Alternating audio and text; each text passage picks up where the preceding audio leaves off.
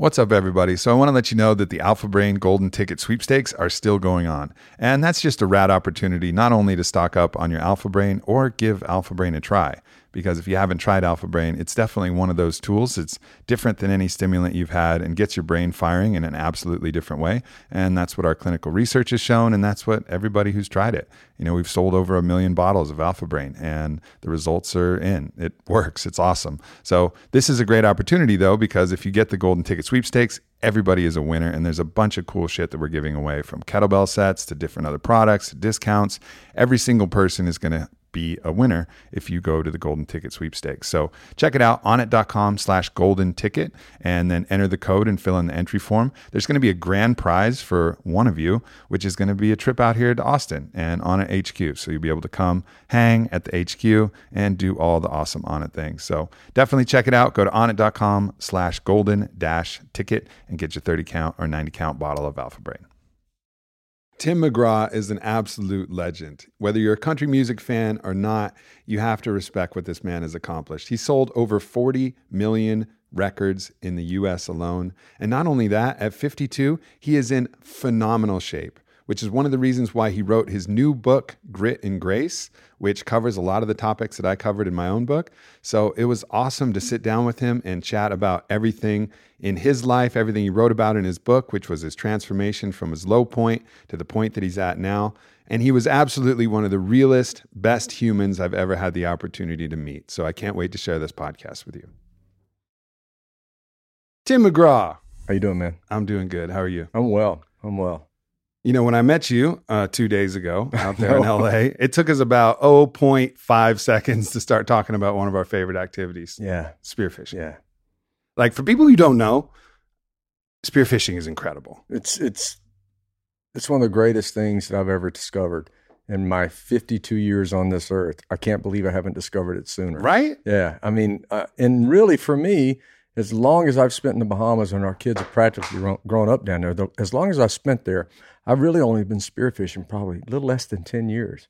Yeah. So I wish I'd have started a lot earlier. But for me, it's, and you've done all types of spearfishing. Now, I've only done one type of spearfishing, and that's free diving with, with a, Bahamian sling or, Mhm. or a, a Hawaiian sling or just an old fashioned pole spear. That's the only way I've, I've spearfished. And I'm, I'm just completely addicted to it. It's a complete brain drain for me. Yeah. I mean, it's much like flying an airplane. It's like you can't think of anything else except what you're doing at the time. There's just there's your focus won't let you do anything else. I think that's so those are some of the activities we crave the most. Those Yeah. activities that can draw in that what you call in your book, which is an awesome book by the way, and I'm sure we'll you. talk about that more. But what you call deep focus. Sure. Right? Like this thing will drive you to deep focus. You got your air, you got breathing that you're paying attention to. Because I only do it free diving as well, right? I Yeah. think tanks, it's like cheating. It's But- cheating. Yeah, there's Yeah. Florida boys that do that on those tanks, man. I don't know. yeah, for sure. yeah. Uh, but you know, there's there's no room for anything else. You're Mm-hmm. you got you're holding your breath. You're going down there. You're scanning. You're searching. You got your sling, and if you have your sling and you're, and you're hunting with a sling, Yeah. you know you got that thing. You got to know when you're going to pull it tight and when you're stalking, and then Absolutely. And the current. the current. Uh, yeah. yeah. all those things, and, and the clarity of the water, and the holes that are going in, and you got and you're watching for the tax man to show up as well. Yeah, yeah, the sharks, right? To go out there, go out there, take your catch. And it's interesting as like a meditation. I remember the last time I was out, and I was out at the time with my girlfriend, and I really wanted to impress her. And she was out with her dad too, and her dad's a big fisherman, regular fisherman. You mm-hmm. know, Luke grew up on the coast. And I wanted to get a big fish, you know. I wanted to show that I could provide. I was a provider, you know. I could provide for the family if need be. I could get out there with a spear, and with that mindset, I was missing everything. I was missing everything because all I wanted was to just get the big one. Yeah, yeah. And I was like, oh man, I can't, I can't do it like this. I gotta, I gotta let go. Learning to relax. Learn to relax. Like, don't hold it, don't hold that that future so tightly that I strangle the possibilities of what I'm actually going to get. Absolutely. And so it was like a really important lesson for me that day. It just, and I went back down. I was like, you know what? I'll get the fish that I'm supposed to get at this point, you know, and just acceptance. Another topic that you Absolutely, talk about. and, and, and it applies all across the, bar, the the board in every facet of life. I mean, yes, you want to be driven and you want to be determined and you want to be disciplined. You want to work hard, but you also got to know how to. It's almost like the old throwing a punch like a silk rope. You know, you, Yeah. you, you want to throw the punch and snap it. You don't you don't want to Exactly. you don't want to just be too solid and rigid with it because you're not going to get all the energy that you need out of it. yeah it's it's these thoughts in the mind or these these emotions like that ego driven emotion that, Mm-hmm. and thought i had in my mind that actually prevented me from executing how i should and as soon as i released that and went down there and cleared my mind that principle of no mind the same thing that you hear all the old samurai texts Mm-hmm. talk about and all the great martial artists talk about no mind it was even in the movie last samurai with tom cruise Yes, right like absolutely. no mind No mind. you go in there with no mind and i started spearing fish Yeah, i started spearing some great fish Let just let your body work, man. Just Yeah. let it work. trust trust your trust your body Absolutely. trust the whole trust the whole organism and i think um because your head can screw a lot of things up, man. Your head can screw your your head can. it can pretty much screw up. everything up exactly. right you know it's like it's our greatest ally and our greatest adversary Absolutely, and got to get out of it sometimes. You got to get out of your head. what were the early ways that you found that you were able to to really get out of your head When, you I was growing up? young, growing up, sports was was my outlet in a lot of ways. I was an athlete, and uh, and I grew up in in very dysfunctional circumstances, and uh, there was there was some a lot of yelling and fighting that went on at my house, and and ways to escape early on. I remember when I was really young, I used to shake a lot, and when I discovered sports and became and realized that I was pretty good at it. That was my outlet. That was where I focused my energy. That and school. I was a pretty good student. So I for- focused my energy on those two things. And I think that that sort of kept me sane in, in a lot of ways through some very turbulent times in my life. And, um, and certainly music was the third sort of leg to that. I mean, music was something that I found refuge in as well.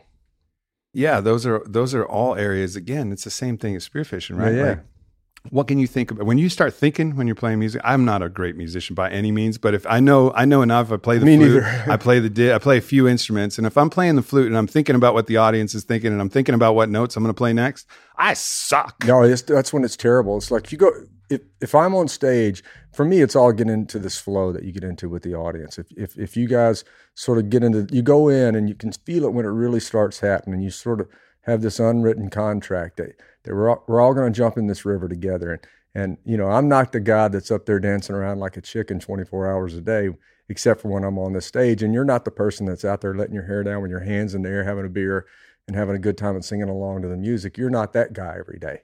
So mm-hmm. what we're doing is we're entering this contract that we're going to enjoy this moment. We're going to sort of let everything else go. And the times when I think about, you know, gosh, what's the next lyric to this song? Sure enough, that's when I forget the song. When I'm thinking about just having fun, when I'm not thinking really at all, when I'm just enjoying the music, enjoying the reaction to the crowd, soaking up and enjoying the energy, really enjoying the energy, that's when it's flawless. Those are the nights that you live for. That's why you do it, is Yeah. to have those nights. They don't they don't always happen sure you know, either, you know, they're not willing to to fall into the flow and you're not willing to fall into the flow, or sometimes you miss each other's, but but when the nights that it does happen, and knock on wood, it happens quite a bit, but th- those are the magical nights. Those are the nights that uh you you leave elevated. And you hope that they leave elevated as well. and i bet you have some of those memories from those days playing sports where that Sure. happened you know Well, you know, oddly enough, the memories you don't you, the mo- thing you remember the most playing sports are the times that you screwed up. oh for sure Yeah, you don't remember- oh for sure like you I can remember. those. I mean, you might catch three touchdown passes, you know, and and you might run back a punt or something like that. But the thing that you remember is that one pass you dropped when you needed three yards for a first down, and you did a crossing pattern, and he hit you perfectly, and you dropped it. And that's the one. That's the only thing you remember from that game. Yeah, yeah, that is it is a funny habit of the mind to focus on those negative aspects. But I think with more time though, you start to at least for me, you know, I used to think about we had a rival school. Our rival school was Austin High. We had a rival school named Bowie too, but we would always run house on those Bowie Bulldogs. There's a Bowie Bulldog sitting here right here in the right here in the crowd here. What about Midland? Uh, Midland, yeah. Well, that was that was football. You know, basketball. basketball, we didn't play. We didn't play at Midland too much, but um, you know, I, I thought about those losses to Austin High for like ten more years. You know, because we we split games with them. You know, our, my sophomore year we had a nationally ranked team, so we that was real easy. But then junior and senior year is real tough contests. Sure. And I thought about those, but now as time has passed, what I remember are those those great moments where I could get out of my head, Yeah. and it just felt like everything was flowing and it was fun. Yeah. And when I was having fun, I was playing my best. Well, you're you a kid again. You know what I mean? Yeah. Even now, at, at, at, uh, I'm a, a little older than you, but back to spearfishing and back to doing things that really release your mind. It puts you in that kid-like state again, where to where you can just sort of free up everything and let your body work, and just have this pure euphoric enjoyment of something. And, Yeah. And now that you say that, when you lay down at night, you can go back and think about those moments. It allows you to create more of those moments in your life. I think Which is necessary. it's not, not it's, it's mandatory. mandatory It's is, mandatory. is the right word. Yeah. Yeah, because otherwise, I mean, that's part of it's part of why we're here. You know, it's part of why we were given this opportunity to be in these bodies in this crazy place called Earth, right? Right. and know, you only get one shot at it. only get one shot and, at and it. you got to make the most out of it and and also and the energy that you create that you create for yourself is is directly directly relates to the energy that you create for other people Mhm. and the energy you, you receive from other people yeah, and um boy you know i have a chalkboard at the end of our hallway where i have one daughter at home now we only have one left two two are already out of the house but there were times when we had 10 12 teenage girls in our house all the time and i had this little chalkboard and i used to write little sayings at the end of it and the one that's been up there the longest is change the inner conversation that you have with yourself and that's a that's a hard thing for anyone to do because in my case, and I don't know about most people's cases, that inner conversation gets to be pretty negative most of the time. I was an asshole to myself. Yes, for exactly. most of my life, Yeah. and still have those tendencies. Yeah, it's tough to it's a tough habit to break because y- guilt and and beating yourself up over things will get you nowhere. hmm All you can do is try to throw that trash aside and get, you know carry that trash out as much as you can and move forward and try to make the next day the best day. Yeah, it's that you know again, it's that topic of resilience that you'll, you'll read about in Grit and Grace, right? Yeah, like this sure. thing where, all right, you did something that wasn't the best, and that can be in anything. It can be in sports. Maybe it's in your relationship. Yeah. Maybe you got mad. Yeah, Maybe you got angry, and you shouldn't have gotten angry. yeah, And you know you can dwell on that and beat yourself up and and be mad at yourself and hold you you know punish yourself indefinitely, or you can give a heartfelt apology. Sure. Oh, man, I'm so sorry, because and then come back. Exactly right, and come back. Because if you continue to beat yourself up, up, and you continue to tell yourself, nobody's hearing that but you. Right. Nobody's hearing that but you, and all you're doing is creating a little darkness around you that that's bleeding out to everybody else, and they don't know why you're being dark because they're not hearing the conversation that you're having with Yeah. yourself.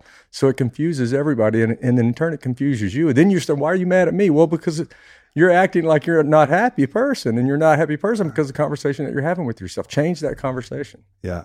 And I think that's one of the things that a lot of the people who've, you know, had are in really challenging times, it's because they've they're having a challenging conversation in their head. And maybe some part of them doesn't feel like they deserve that That's kind exactly of it. magic. right on the nose. They don't deserve to experience how much joy and Mm-hmm. how much bliss and happiness and love is available out there because they're still beating themselves up for yeah. not being perfect. Yeah. Because we have this idea we're supposed to be perfect. Guess what? Nobody is. Nobody ever will be. Nobody ever. And you're going to make. oh, Gosh, I've made tons of mistakes, and I'm going to continue to make mistakes. Yeah. And and and I think you also, especially when you become successful, you sort of have that dread of success. You know that that uh, unworthiness, and you then you start that whole conversation over again, like waiting for the other shoe to fall because I don't deserve this success, and it's been given to me because something bad's going to happen. Right. That's a terrible conversation to have, and I struggle with that all the time as well. You know, I, I've talked about it before, but the first, and I wonder if this is the same for you as your music career took off. But as Onnit took off and my podcast started to take off, I didn't really enjoy those early years very much at all because I was exactly just waiting for it all to end. I was like, this is too good. Yeah. Wait, I founded a company that I love more than anything else and it's working and I'm talking to my favorite people and the people are listening. This is too good. Yeah, something to Something happen. bad is Yeah. going to happen. Yeah. And uh, and if I had the only thing I would ever change would be the inner conversations I had Mm-hmm. in my head. I wouldn't change all the lessons, all the mistakes I made. Those are fine. I needed those. I needed to learn from those. But and I say in the book, and it's one of my one of my comments on the walls. I, I go where I look, and if you keep looking inwards at the wrong spots, that's where you're going to go. So go where you look, and and it's an old sort of race car driver's philosophy. You know, you're, you're gonna you're gonna drive to where your eyes go. I learned that. I learned that very. If my if my family's listening to this, I learned that really quickly when I was first learning how to ride a bike. And it was you know the, no training wheels, and I'm riding a bike, and my family's all we're all riding bikes, and there's this big metal trash can like 30 yards ahead. And my stepdad cavalierly goes, Hey, watch out for that trash can. And I go, Watch out for that trash can. Watch out for that trash can. You were locked and I in. went for 30 yards straight at that trash can because I couldn't take my eyes off it. Smash right into that thing. But that's that's a metaphor for for really exactly what you said. And because th- there are trash cans everywhere. everywhere. Trash cans everywhere, and they are set up for you to hit. and you you got you got to ignore those trash cans. And there's or gonna- if you do go by them, throw some trash out. Yeah, And put yeah. it in the can. Dump your Yeah, trash dump out there. your trash in the can, And there's also going to be that proverbial person who is like my stepfather, meaning well, but is going to point you to that trash can Mm-hmm, and then point you to that thing that you could look at Yeah, and that you might not be able to take your eyes off. of, yeah, you know. yeah, absolutely. And so, yeah, being mindful. There's lessons. You know, there's lessons in all the things. If you pay attention, you know, there's just there's lessons everywhere Everywhere. in life. You, except for when you're trying to tell your daughters and, and you're talking to your daughters and every time you sit down and you have a conversation it, it, as a parent you can't help but go to a lesson and, and i've gotten to the point now where my daughters go dad everything doesn't have to be a lesson so i'm trying not to give lessons anymore Sure. so Sure. Yeah. No. I, They- I but you have to let them learn well. some on their own and they're starting to do that And I think everybody has to learn on their own. That's Mm-hmm. the thing. I mean, we probably could have learned. I think the person who can learn the most from other people goes the fastest, but still, they still have to learn the hard way. Yeah, you still have to learn the hard way, and you still have to hit some hit the ditches every now. As parents, the best that you can be is sort of gut, gutter guards. Yeah, You know, those little bumpers Yeah, those, on the bowling, bowling alley. out. That's the best that you Yeah. can be. And then sometimes you have to, t- and then you have to take those down as well. Uh-huh. And let them throw some gutter balls. Let them throw some gutter balls for and that's got to be tough. I'm not a parent, so It's, I don't. it I don't is that, tough. but it's the toughest thing in the world, and and and sometimes you can handicap your kids by not doing that. And, of course. and we and every parent's been guilty of it, overprotecting and underprotecting. It's just where do you find that balance? And and what I find as a parent is is boy, on the days that you get about forty percent accurate dealing with your kids is a pretty good day because there's no handbook that comes with parenting, and you're never going to get it right. You're always going to be trying, and you're always going to be working at it, and they're always going to challenge you. Yeah, I mean that's uh that's a whole set of challenges that perhaps I'll get my chance to get to my chance to learn from. So I went to go see Tom Segura film his comedy special last week, which was fucking hilarious. I mean, one of the best comedy shows I've ever seen in my life. And afterwards, when I was talking to him, I haven't seen him in a while, and he was like, "Hey, man, like I'm glad you're doing all right." And it took me a minute to think about that. And I was like, oh, yeah. Like I got in a car wreck and completely mangled my face like less than a year ago. But I've actually healed so well from it that it's rare that I even think about it. And I think one of the big parts of that healing process was that box of Alitura Natural Skincare that I got as just a gift from Andy, the founder of the company. And really, it's something that I've continued to use. And it's one of the reasons why, like, when people see me, they're like, wow, like you're really healed up well. And I think it's because of the great products that he had. Yeah, I had some great surgeons and I took care of myself in the best ways possible.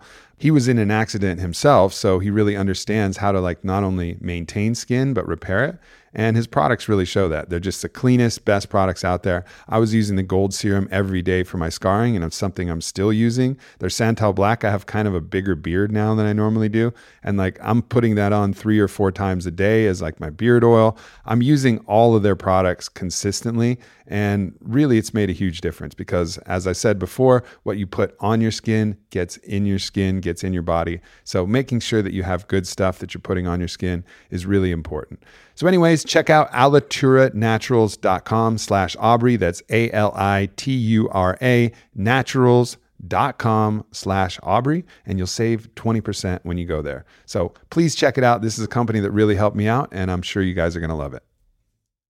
So, in life, you know, you're going to get some haymakers thrown at you, Yeah. you know, and some things are going to happen. Yeah. And uh, and that's something that happened to you that you talk about in the book. There was a period, you know, you'd made it as a musician, you know, and you had that he had that meteoric rise into into Tim McGraw that the world knows.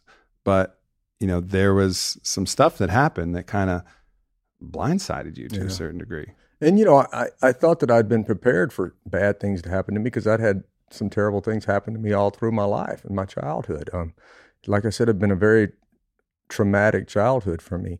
So, but what I've found is success didn't bury those things. Mm. When other tragedies started to happen in my life, it, they were compounded by the things that had happened to me earlier in my life. Um, within a, a small year time span, time um, span of time, I lost my my dad, who I was just beginning to know. I, I didn't know my dad growing up. In fact, I found my birth certificate's how I found out that he was my dad. My dad was a professional baseball player, Mm. and uh, at 59, he died of, of brain cancer. And we were just starting to have a relationship. So, and we, and we never got to really discuss Yeah. the everything that happened went on between us and didn't go on between us. And then um then my stepdad died, who was part of my early childhood. And that was a big blow, even though it was a contentious relationship and there was some some um abuse that went on from my mom, a lot of bad things that happened. There was still a love there and there was still a loss there. And then my grandfather, who was really close to me, and my grandmother, they but in the same time period they passed away. And then my my high school basketball coach, who was my best friend's dad, who I was a huge mentor in my life, he passed away during that time frame. So a lot of father figures and parental figures in my life passed away during that period of time. And I was going through a big battle with my record label during that time, which, you know, sounds like not a big deal, but every everybody's life's relative. It sounds like not a big my- deal to anybody who's not been in a legal battle. Right, exactly. And Anybody was, who has been in a legal battle knows exactly what yeah, it's a big about. deal. And it was my livelihood. It was my career. Of course, it's about the thing you love the most. Yeah. So and but but on the flip side, I, I was I was paying attention to all of those things and letting all those things bog me down when and I was ignoring the fact that I had the most beautiful wife in the world, three beautiful daughters. I had a great career. I had anything that I ever could have wanted out of life right at my hands, and I was tearing it apart by wallowing in self pity. Well, you were looking at you were looking at the wrong. I was things. looking at the trash can. You were looking at the trash cans. Yeah. And which is which is really easy to do. And when you're looking at the trash cans, you're forgetting about all of those things that you mentioned, all the blessings, Yeah. you know, all these blessings that we have in our life that Yeah. you know, it's so easy to overlook, so easy to take for granted.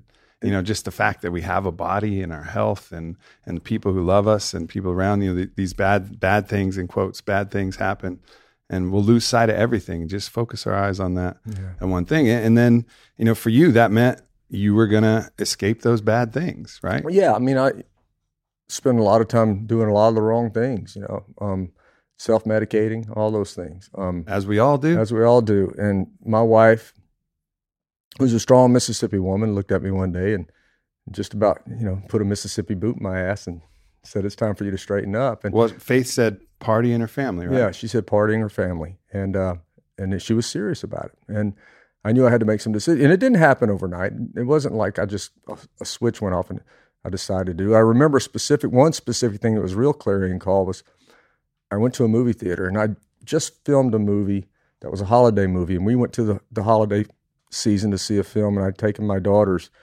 and my oldest is 22 now, so she probably was 10 or 11 years old when we did this. And we all went, we sat down, we had our popcorn, we had our milk duds, and we had our Coke and all that stuff. And sure enough, the very first trailer scene that popped on the screen was this film that I had just done. And I was around 215 at the time that this happened. And I'm just under six foot tall. So I was around 215 and my face popped up on the screen on a 100 foot screen. And my oldest daughter looked at me and goes, geez, dad, you, you really need to do something. And so Yeah. you, you know kids are honest. And so when she said that, in my mind, it was funny at first, but in my mind, she was saying a whole lot more than just how I looked on the screen because kids notice everything. And she was she was making a whole statement about my life. I think. Yeah, it's and you were at some at some level probably ready to hear it then. Yeah, maybe sure. a year before she would have said that, it would have just been a laugh and it would have just been more Yeah. milk duds, and then but at that point, you know, you were ready to hear something else. Yeah, I mean, that was, was- that was your call to adventure. It's my call my, my call to go, and and I started walking, and also I wanted to be around. You know, I wanted. I said I want to. You know, I want to be here and see what these kids make out of their life. You know, I want to see what what they become and who they become and how they do it. And I want to see their I want to see their triumphs and their failures. And I want to be around for my grandkids. I want to be able to get down on the floor and get back up when my mm. grandkids come around. So that was a big deal to me as well. And then on on a on a just a just a egotistical side, I guess, I, I had a great career. And I felt like I'm not doing, I'm not servicing my career the way I need to service my career. I'm not giving my career everything that I could give it.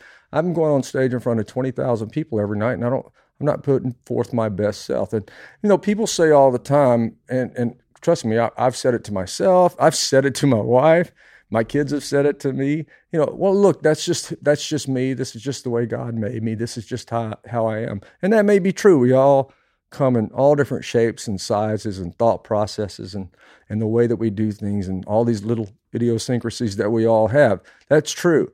But our our stewardship and our goal should be to be the best us that we can be. Not just because that's just us, be the best us that we can be. And that's where I was failing. I was just letting me be me instead of being the best me that I could be. Yeah, and that's all we can ever be. Yeah. is the best us that we can be. And it's a constant, and we're never going to get there. It's Nope. a constant work well, it's it's a, the best us for right now. Yeah. and that's I think the problem that people have with these absolute ideas. Mm-hmm. Oh, I'm supposed to be the best, as if the best is a place that is Yeah. like fixed. No, it's it's your best right now. You know, it's what's the best that you can do right now. that's and right. Mm-hmm. that's that's always about right now and that's sometimes like when you had that moment you weren't moving at all you were really just kind of a living that sedentary traveling musician life the Eating best cheeseburgers late eating at night. cheeseburgers late at night Yeah. doing all the things cheeseburgers and beers and Yeah. what, was, what was your favorite beer back then Back then, well, Bud Light was our sponsor back then. Yeah, so okay, Bud so Light was my favorite. so- so it's that was my favorite beer. so it was Bud Lights then, and maybe something else, but I was only on the inside. Do we know what else was there? But yeah, Bud Lights and, and cheeseburgers. And the best thing that you could do next was just strap on some shoes and go walking. Yeah, just put some shoes on and go walking, and that's the way I started. I started walking every day. Um, set a goal for myself to walk 15, 20 minutes a day, and then started doing more and more, and then started with then that turned into running, and then started then turned into body weight exercises, and then lifting a little bit more, and then starting to search and find people who could teach me things. Yeah, like Roger. Like Roger Yuan, man. I ran into Roger Yuan. I, I asked my assistant Marla, I said, You got to find me somebody that that can really teach me how to move better and really take me to another level. Because I thought that I thought I was in pretty good shape at that time. And I thought that I'd got to the a really good level, but I wanted to now I wanted to push past it and I wanted to find out more stuff. I wanted to learn to move better and I wanted to incorporate that stuff on stage. And um, she found Roger and I watched his videotape. And when he came into my life, the first thing that he taught me to do was slow down, breathe, Mm. pay attention to what you're doing. Let it let it soak in. F- Let yourself feel what you're doing. Don't just go through the motions. And the instant that Roger started working out with me, and the instant that I learned to start putting my mind into the motions that I was doing, instantly I got in better shape. Yeah. And I can spend an hour with Roger and do three hours on my own and not get the workout that I do with Roger. Yeah, that that sense of mindfulness and that whether it's applied to breath, mm-hmm. which they call pranayama in yoga, just the conscious, you know, conscious awareness of breath has a clinically researched benefit that you can see when you start breathing a little deeper into your belly or you start those patterns. You know, I think you talk about some breath work Sure, patterns in your book too, where Yeah. you're breathing in, holding for two seconds, and then breathing out slowly. Like these, that's like the rudder on our ship, Mm-hmm. you know, and you we can lose sight adjust of the that rudder. very quickly. Lose sight of that very quickly, and, and that's one of the things I'm always reminding my guys now when they're working out with me on the roads. Like, don't forget to breathe. Don't forget to breathe. Yeah, yeah that's that's the basis and then if you're mindful in anything i think you can make that thing an enjoyable thing that's the other that's the other part about it you know like it's not only about working out for the benefits i think a lot of people think like oh you work out just so that you can look a certain way or work out and that might be a part of your why but eventually your why. that's why not going to hold up. it's not going to hold up Yeah. and it's not quite strong enough but when it becomes the enjoyment of the process Mm-hmm. of the of the thing itself where you're actually paying attention to what you're doing then the whole thing gets fun Yeah, then it changes. Then then then there's a change in the way you approach it, and then there's a change in the way you approach life, and there's a change in the way you approach other people. I, I, there's so many benefits that come with with taking care of yourself and putting some thought and some care into yourself. Because I think we talked about it the other night, and I talk about it in the book. The oxygen oxygen mask theory is a big deal to me. When you're on an airplane and and they say if the oxygen mask drops, place it over yourself before you attempt to help anybody else. And the reason for that is you'll become incapacitated and you can't help anyone. And that, that goes a long way in life too. If you don't put some effort and some time and some care into yourself and some grace, as Grit and Grace says, mm-hmm. to yourself, then you're not going to be able to give it to anyone else and you're not going to be able to accept it from anyone else. Yeah that's the that's the thing it goes back to what we were saying earlier if you don't feel you deserve it Yeah. if you don't feel like you deserve grace if you put yourself outside of god's purview of blessing or Mm-hmm. you know whatever your belief system is whether it's universe source god you know those words are all Whatever it is, interchangeable yes. to me but though if you're outside of god's grace and you believe you deserve to be outside of god's grace for something else that you've done you know you're not going to accept that from your girl you're not going to accept that from your guy your kids from anything because you don't feel like you deserve it And then it's going to, you're going to continue with that conversation that we talked about earlier, that mm-hmm. conversation that you have with yourself. You're, you're going to get, give, give yourself no room for that conversation to change. And so in that process of getting fit, then then you open up the possibility to do things that are occasionally those exceptional things. And I think one of like the striking images when you open up the book is you making this ridiculous jump that looks like you're like X Games in boots. you know, it's like this crazy thing. So tell us tell us that story about like that moment because I think that was kind of like a defining moment of like, oh wow, I can do shit that I you know couldn't do before. Sure. I mean, that was gosh, that was I think it was right after I started working with Roger and right away when Roger and I was like I said, I was in, in really good, getting in really good shape. I, I, thought that I was in really good shape, in the best shape of my life, and I brought Roger in, and he just sort of took a hammer and a chisel to me, and just started working on me, and just started working on me, working on me from the inside out, and building inner strength and and strength that as opposed to just looking like you were strong, feeling like you were strong, which is a huge difference. Mm. And Roger really taught that to me. So that was when Roger came in, we started doing three a day workouts, and he made me eat right, and he made me sleep right, and he made me do my workouts right. So we were probably right at the end of a six week run of doing three a day workouts and starting our tour. And in the middle of a show, I was way over to the right, and we had this long ego ramp. Imagine that an artist having an ego ramp. but we had this long ego ramp that ran out into the audience, and it was about a two foot drop down into the audience. And I was way over on the right, and I turned and looked, and all you could see was a sea of faces. But through that sea of faces, I could see the ramp over there. And my, in my thought clicked that I can make that jump. And I just took off without thinking and leaped, or leapt, I guess, over everyone in the crowd and landed about halfway down that ego ramp. And couldn't believe I'd made it. First, I didn't think I was going to make. First, I didn't think I was going to do it. I did it. And then in the, halfway through it, I said, "Oh shit, I'm not going to be able to stick this landing in these Tom Ford boots. yeah. I hope they hold up." Yeah. And I stuck the landing and just continued to run down the ramp, and and instantly, the euphoric feeling that I got from not not only myself but the reaction from the crowd just went through the roof, and it was one of the best shows I think that we've ever done. But just being able to own that moment mm. for myself and to feel like that I could do that and let my body react to it in a way without letting my head tell me no.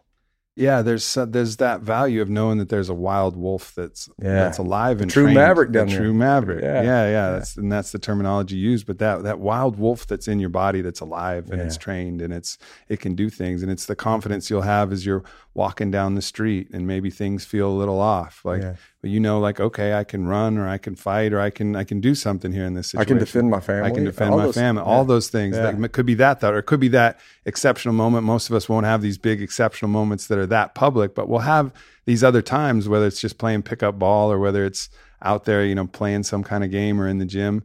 These moments where we can do something that's like, wow, I think I can do that. Like, let me go for it. Absolutely, and it gives you a certain resiliency. You know, my coach that I talked about earlier always told me, said, son, you know, practice has to be harder than the game. And in my case, the game of life, there's how many ways are there to practice? How many ways are there to build resiliency? How many ways are there to build discipline and focus and um, drive? And a lot of that comes with phys- physical, uh, regular physical routine, uh, mm-hmm. consistent physical routine. I think that's a, one of the ways that you can challenge yourself to be prepared when life throws you a punch, a gut punch, which it's going to do. But it's the way you react to it and the way you get up from it. And I think preparing yourself with your body also prepares you mentally because, like I say, for me, my physical fitness routine is more than just a physical fitness routine. It's a mental fitness routine as well. It's all part and parcel together. They all work together. They're all part of one human organism in myself. I think even the idea that we call one physical and one mental contains within it a little baby lie. Yes, absolutely. It's a little baby lie that says that these things are separate. This one goes in this bucket and this one goes in this bucket. But you look at all the research and you look at everything else and they all cross over. They're um, connected. How, how, we think about things changes our body and how we move our body changes how we think about things. Sure. Like both are absolutely interwoven. And even, you know, when you're talking about our spiritual body or our emotional body, like all of these things are actually all kind of woven into one you know one human being and, and build spirit. strength in one you build strength in all yeah yeah yeah now as you know the way singularly in any one way then you can know the way broadly you yeah. know and i think that was something that miyamoto musashi the great samurai said like once you find once you find the way you can find the way in everything That's and, right. and there's there's very few other ways to do it than actually how do you train for those hard things in life? Well, you can't practice for the lawsuit. You know how, how you I can't practice for a lawsuit, but you can practice by going in a cold plunge, or you can Mhm. practice by going through a hard workout and knowing that you can f- take something that's difficult. Or for me, it's a lot of these plant medicine journeys that I've been on, or these you know long sweat lodges that I've Right, been in. right. You can practice and say like, "Wow, I really want to give up now." You know, like, uh, where's the where's the where's the tap out button?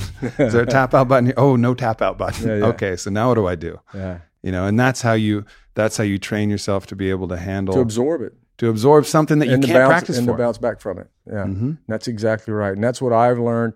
And and every in physical fitness means something different to everyone. I mean, I'm extreme, and you're extreme. We're extreme people in what we do, but that doesn't mean you have to be extreme. Find something that works for you. Find something that makes you feel good, because we're all looking Yeah. for something to make us feel good, and and a lot of times we take the easy and the wrong path to make us feel good.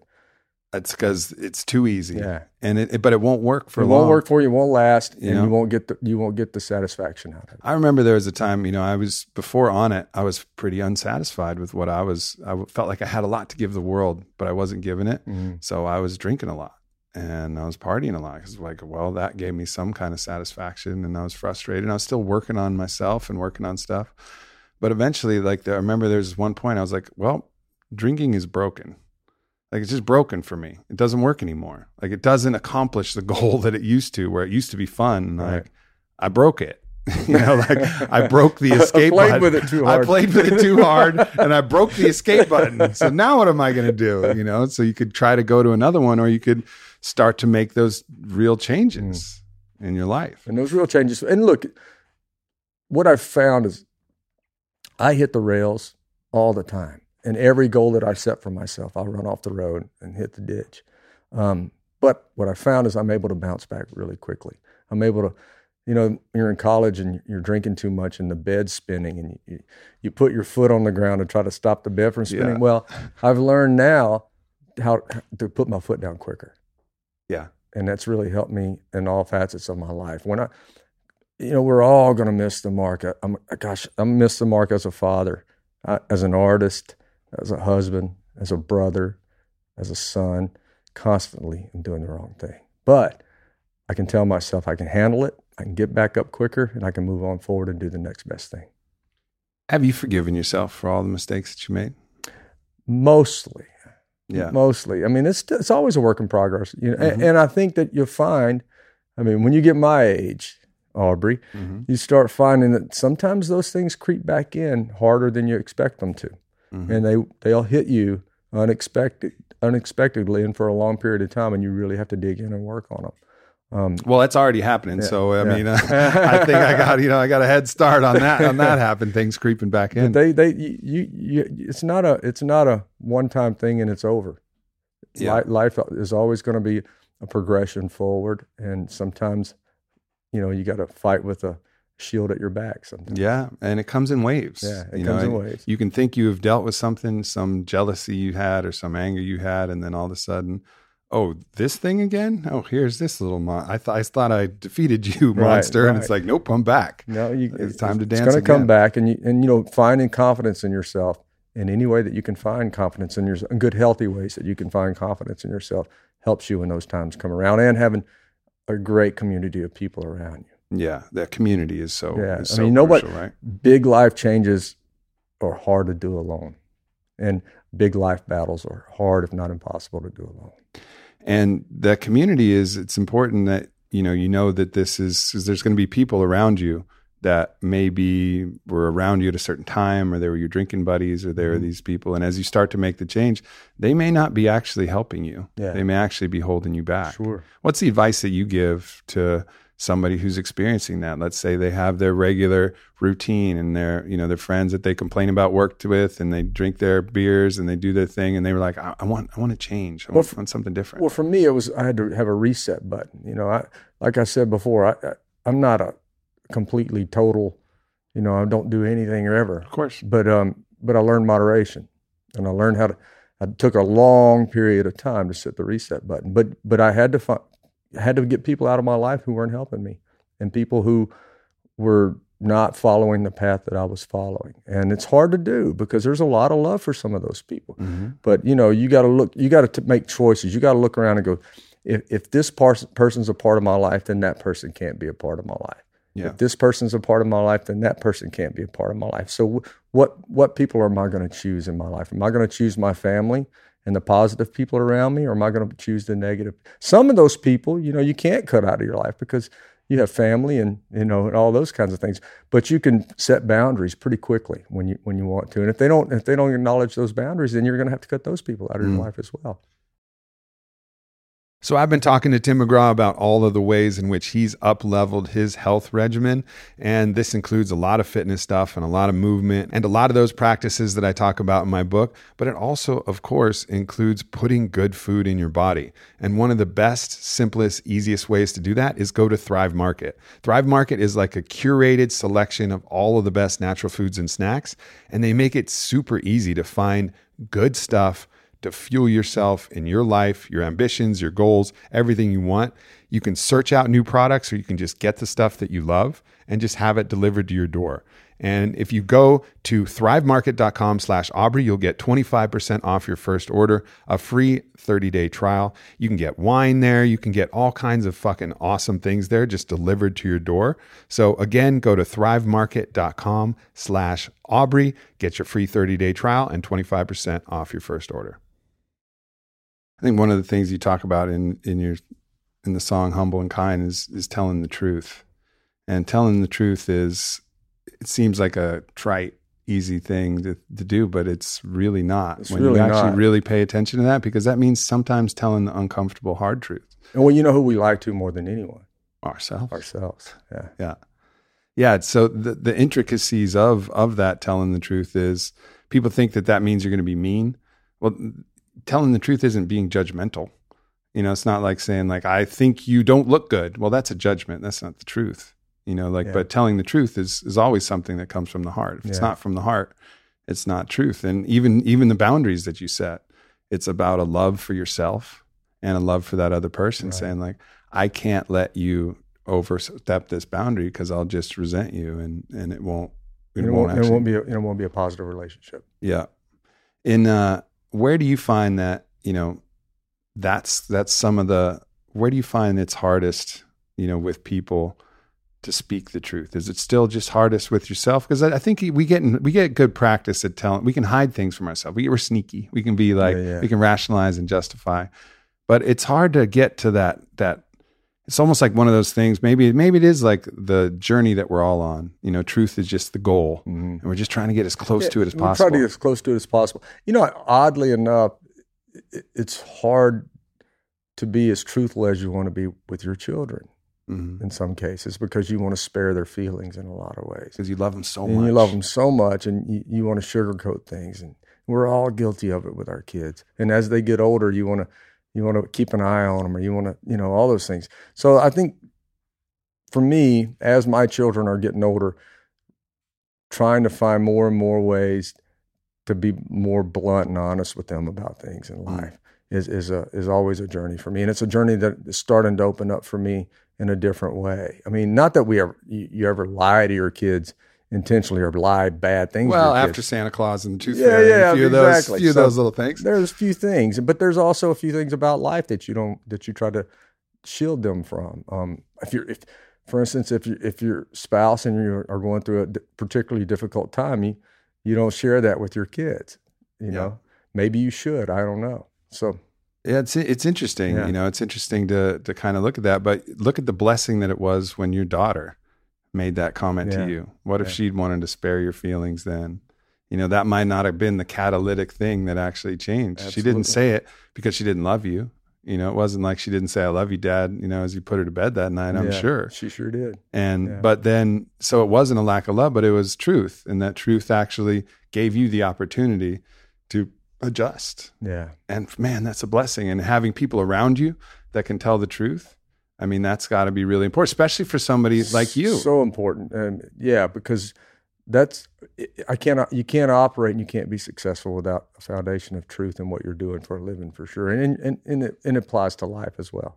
yeah i think with with people who have uh, what i call like a field of distortion around them you know because you've been incredibly successful so there's a lot of people who you can help and, and benefit from being around you people who you employ people Um, same with me. You know, I have a lot of people who around me, and you have to be mindful that, you know, it's not that you can't trust you, the people around and you can get this really negative idea, but you have to be mindful that you have to encourage people to always tell the truth Yeah. and go overboard, Yeah. even when you don't like Yeah. it. Like when I'm in a when I'm in a team meeting or an executive team meeting and someone has a contrary opinion or really challenges me or even says something like, "Hey, you're not showing up the way you're supposed to be," even if I disagree, like always it's a thank you. You need It's to a- hear it. Yeah. you need to hear it, and like you got to make sure you praise even if you don't agree with it like Mhm. praise the con- the contrary opinion otherwise you'll snuff it out Absolutely. Well, that's and that's. I mean, people that work for you for me can tell you. For me, it's like I'll argue my side. And if we're if it, Yeah. down to a song or to a piece of art that we're doing, I'll argue my side. And sometimes people will just want to give up and just let me have my. Well, you're the boss, so you get that. So it's not that I want to win. I just want you to beat me. yeah yeah yeah, yeah. Don't give up. Exactly. And, I mean, I may beat you and, and we may come around, but please try to beat my idea. I want you to win because when, when you present something, if we're arguing and arguing and arguing or, or, or arguing, I use as a euphemism, but when we're arguing about something or just trying to find our way through a project somehow, and someone says, "Well, what about this?" and aha, that's that's what we've been looking for right there. Had we given up earlier, or had you just laid down and, and let me have my way, we wouldn't have got to this point. Yeah that that line well you're the boss like I, I won't i won't let that rest i'm like no no no keep going like Yeah. keep going with your keep going with your points like let's look at this let's look like i'm like you always have to be willing to be wrong Right. Gosh, always don't we need that in the world today? yeah that would be nice right that would be nice if we could see examples of that everywhere Yeah. we looked Absolutely. and i think and i think us you know everybody talking about it and everybody living that way that's that's what creates those examples and that's what causes people to want to see that example Mhm. everywhere that they can Yeah. you know it's just it starts here at home you know like let's not worry about what let's not worry about what everybody on tv is doing let's, let's what about what we're doing Yeah. If you, you, that's what we try to do at home, and we've talked about that over the last four or five years extensively with my family. Is don't worry about you worry about it. and You pay attention and be civic minded about it, about the world, and the, but take care of take care of your world, which in turn will take care of the world next to you, which in Mhm. turn will take care of the world next to you. Start with taking care of yourself. Let's take care of ourselves individually and our family unit unit, and then therefore we'll create concentric circles out into the world. of ripples people. like ripples in a like, pond like ripples in a pond. If you if you start trying to go try to gather those ripples and Pond bring them all in, yeah, then, yeah. then no you're way. You got Yeah. no chance. Yeah. You got to start with a strong, strong center, Absolutely. and like really know who you are as that strong center, and then let yourself be the constantly emanation. and constantly work on it because it'll get away from you if you don't constantly be a steward over it. even even in a day to day, week to week basis, something can hit you, and I can watch my shoulders slump, and I can watch myself get all pouty. Hmm, here I am being pouty. Oh, I can do that quickly. I can do Yeah. that quickly too. I can go do that quickly, and people people don't realize. People think, oh, this is Aubrey Marcus and Tim McGraw. They're always just kicking ass and taking names, and this is what their whole life is: Yeah. just kicking ass, taking names. Nope, Nope, not at all. not at all. But but you but you know you try to find ways out of that. And you try Mhm. to find people who put people around you who will pull you out of that as well. Yeah, it's that community Yeah, again. That's why having that's why having you know your strong partner in faith that Mhm. that's such an ally. Yeah, you know, sure. such an ally to have someone say like, all right, like this is enough's enough here. Oh, I will get that plenty of times. Yeah, I'll get that plenty of times. yeah and i think that's a that's another beautiful part of that honest an honest true partnership Yeah, that and, and certainly your partnership, your your mate, uh, and your friends. You want to surround yourself with people. I find I want to surround myself with people that I want to live up to. Mhm. That that I that have certain attributes that I want to live. I want to I want to learn something, and I don't want to let them down. I mean, I want to learn something from them, and I, I want them to feel like they they're not embarrassed to hang with me. yeah You know what I mean? So I want to surround. I don't want to surround myself with friends that that drag me down or don't make me put any effort into my life or make me just want to sit on the couch and eat Cheetos and and play video games all day. I want to surround myself with people who are going to push me to excel at whatever I do and teach me new things. I mean, I, run into those people all the time, and I try to almost like a leech to just lock onto them and learn and learn life lessons from them and learn, you know, just practical lessons from them and, and even learn knowledge from them just in general stuff that i'm interested in. I'll, Jon Meacham became a great friend of mine because i was so curious about his brain and i wanted to mm. learn more from him. We ended up writing a book together. You know it's because it was a learning process. I mean i had my own history professor running around with me for a while while we were writing a book. So that's the kind of people i like to surround myself with the people that can teach me things.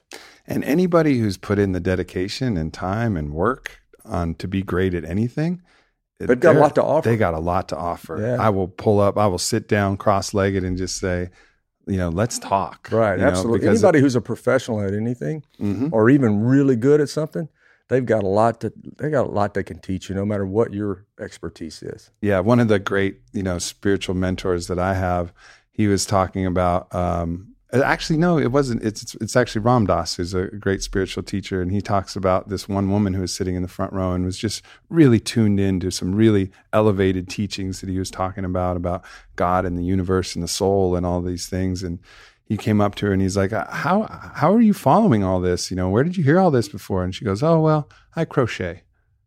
Mm. And like that was her path. And he was like, Oh, wow. Well, you mm. learned that, you know, just from sitting in the stillness and the patience of knitting you know strands of yarn together wow. right? Like she had found her own path to a, a greater spiritual understanding not through these you know adventures to india or all the things but she'd found it in crocheting absolutely. and dedicating a life to that to absolutely. that pursuit. I get it. I get it for sure. Yeah yeah. Yeah it's it's not about deciding and we all we all have the choice. What what is our path? What what, what do we want to do? Yeah well, find find something that that that you love and something that gives you some discipline.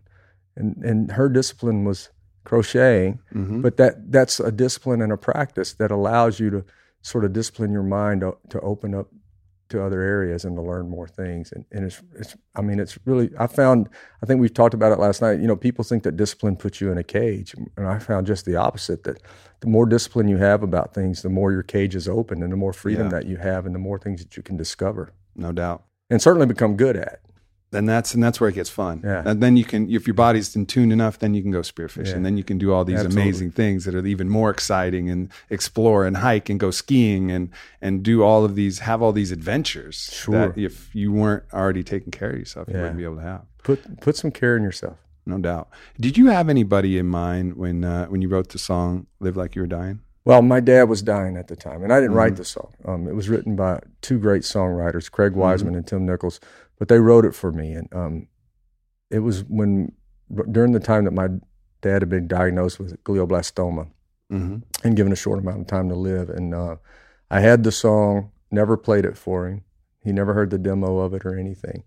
Um, and when he passed away, he passed away in January. And in February, my band and I went to the studio.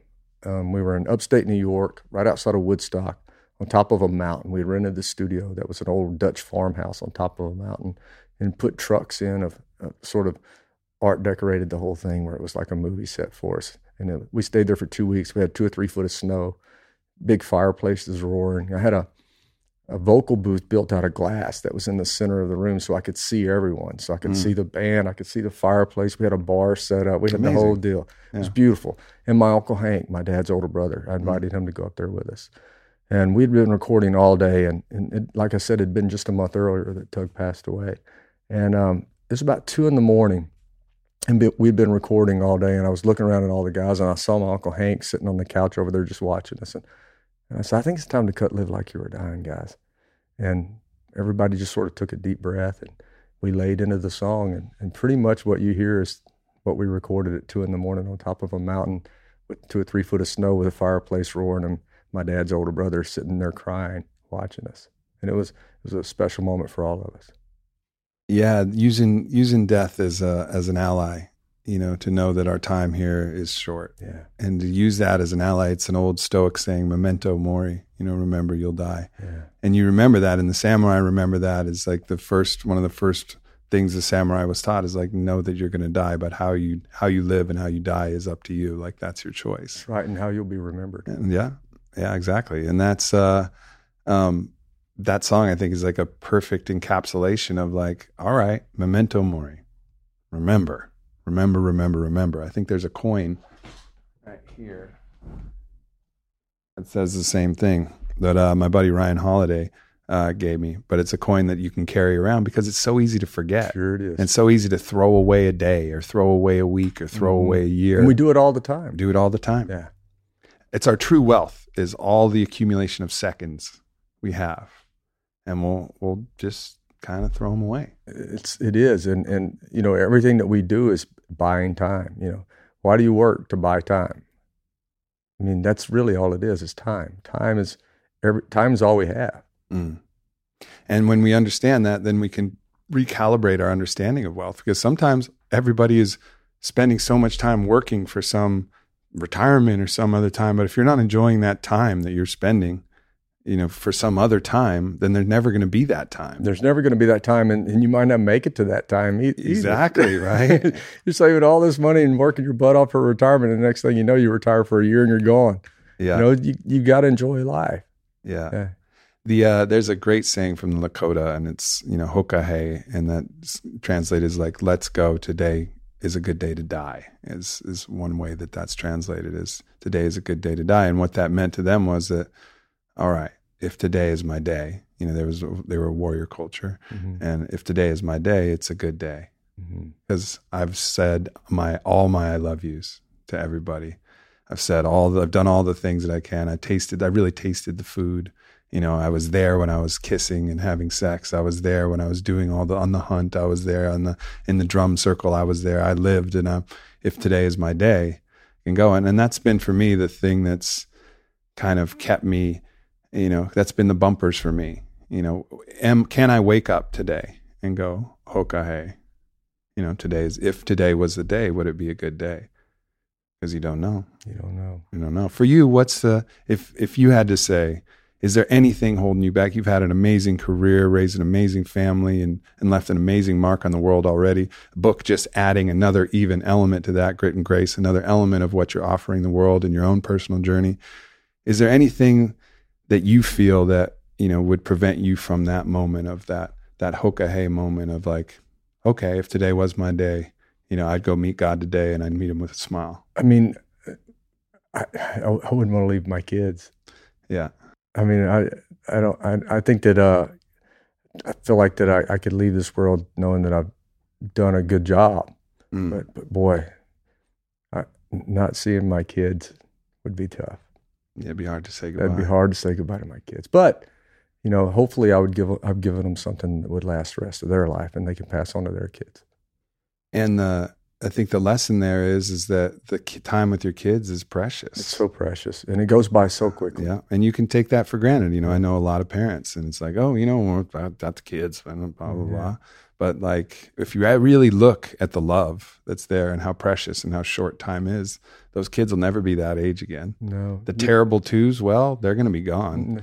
You know, like you might as well try to enjoy some of that in there, you- and you're gonna have to enjoy it. You right? have to. I, we because you will miss it. We miss it already. We Mhm. miss it already. We have one left at home, and and it's it's not the same house. It's not the same house. Yeah. And then that's just allowing life to be life. You know, we can't cling too tightly to anything No. either. You can't keep the kids in the house longer than they're supposed to be. Yeah, but we gotta- try to we try to lock the doors when they do come home and not let them out. But Yeah. but you know, but that's the thing. You you you can't hold on too tightly, and you hope that you give them good tools to go out into the world with. yeah. Well, that's pretty much pretty much the best that you can do, and the best thing that we can do for that is to show them the example ourselves. You know, too many people telling other people what to do that they're not doing themselves. Yeah, yeah, for you sure. know and i think um, meeting you that's been one of the things that i've really appreciated the most is that you know I, I read this book and i read everything about you and then i meet you and everything is coherent it all lines up everything that you're writing about everything that you're talking about everything you're singing about and humble and kind like i don't doubt that for a fucking second and that's a rare thing man right on, man. it's a rare thing right And- on, right and back some- at you. yeah i appreciate that Yeah. appreciate that well let's go have some fun tonight and uh and talk to some people Let's and do uh, it. and share a stage again. That's- Yeah, and thank you for talking to me today. This has been this has been very very good journey. Yeah. Likewise, Yeah. likewise. Thanks for stopping And I'll by. take you spearfishing sometime down Hell the yeah. Bahamas. Hell yeah! I'll show you how it's done. Hell yeah! I bet you will. I bet you will. I do not doubt that one bit. I do not doubt that one bit. Well, thank you so much, everybody. And everybody, Grit and Grace, published by my same publisher actually at Harper, but Yeah. it's everywhere. And uh, you get to hear your your lovely voice on some of the audio I was I was talking to Kelly about that earlier. So Yeah, we do. I do the audio on the sort of the personal part, of the personal beginning, parts of the story, and then so you can get an audio book if you want. You can get it on Kindle. I got it on Kindle. I got the hard copy. Yeah. So definitely check it out. And any uh, any music you're excited about? Yeah, we out? got a um, finishing up a new album now. There it is. That's what it's. That's There the, it there is. it is. It's called It's Telephone. calling me up right now.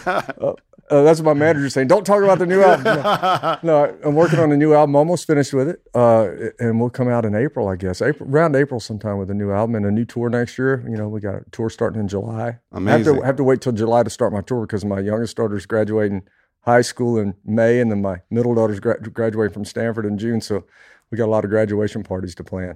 well, that, that that's it, and that's prioritizing life Absolutely. correctly. Yeah. Some people might be like, "What?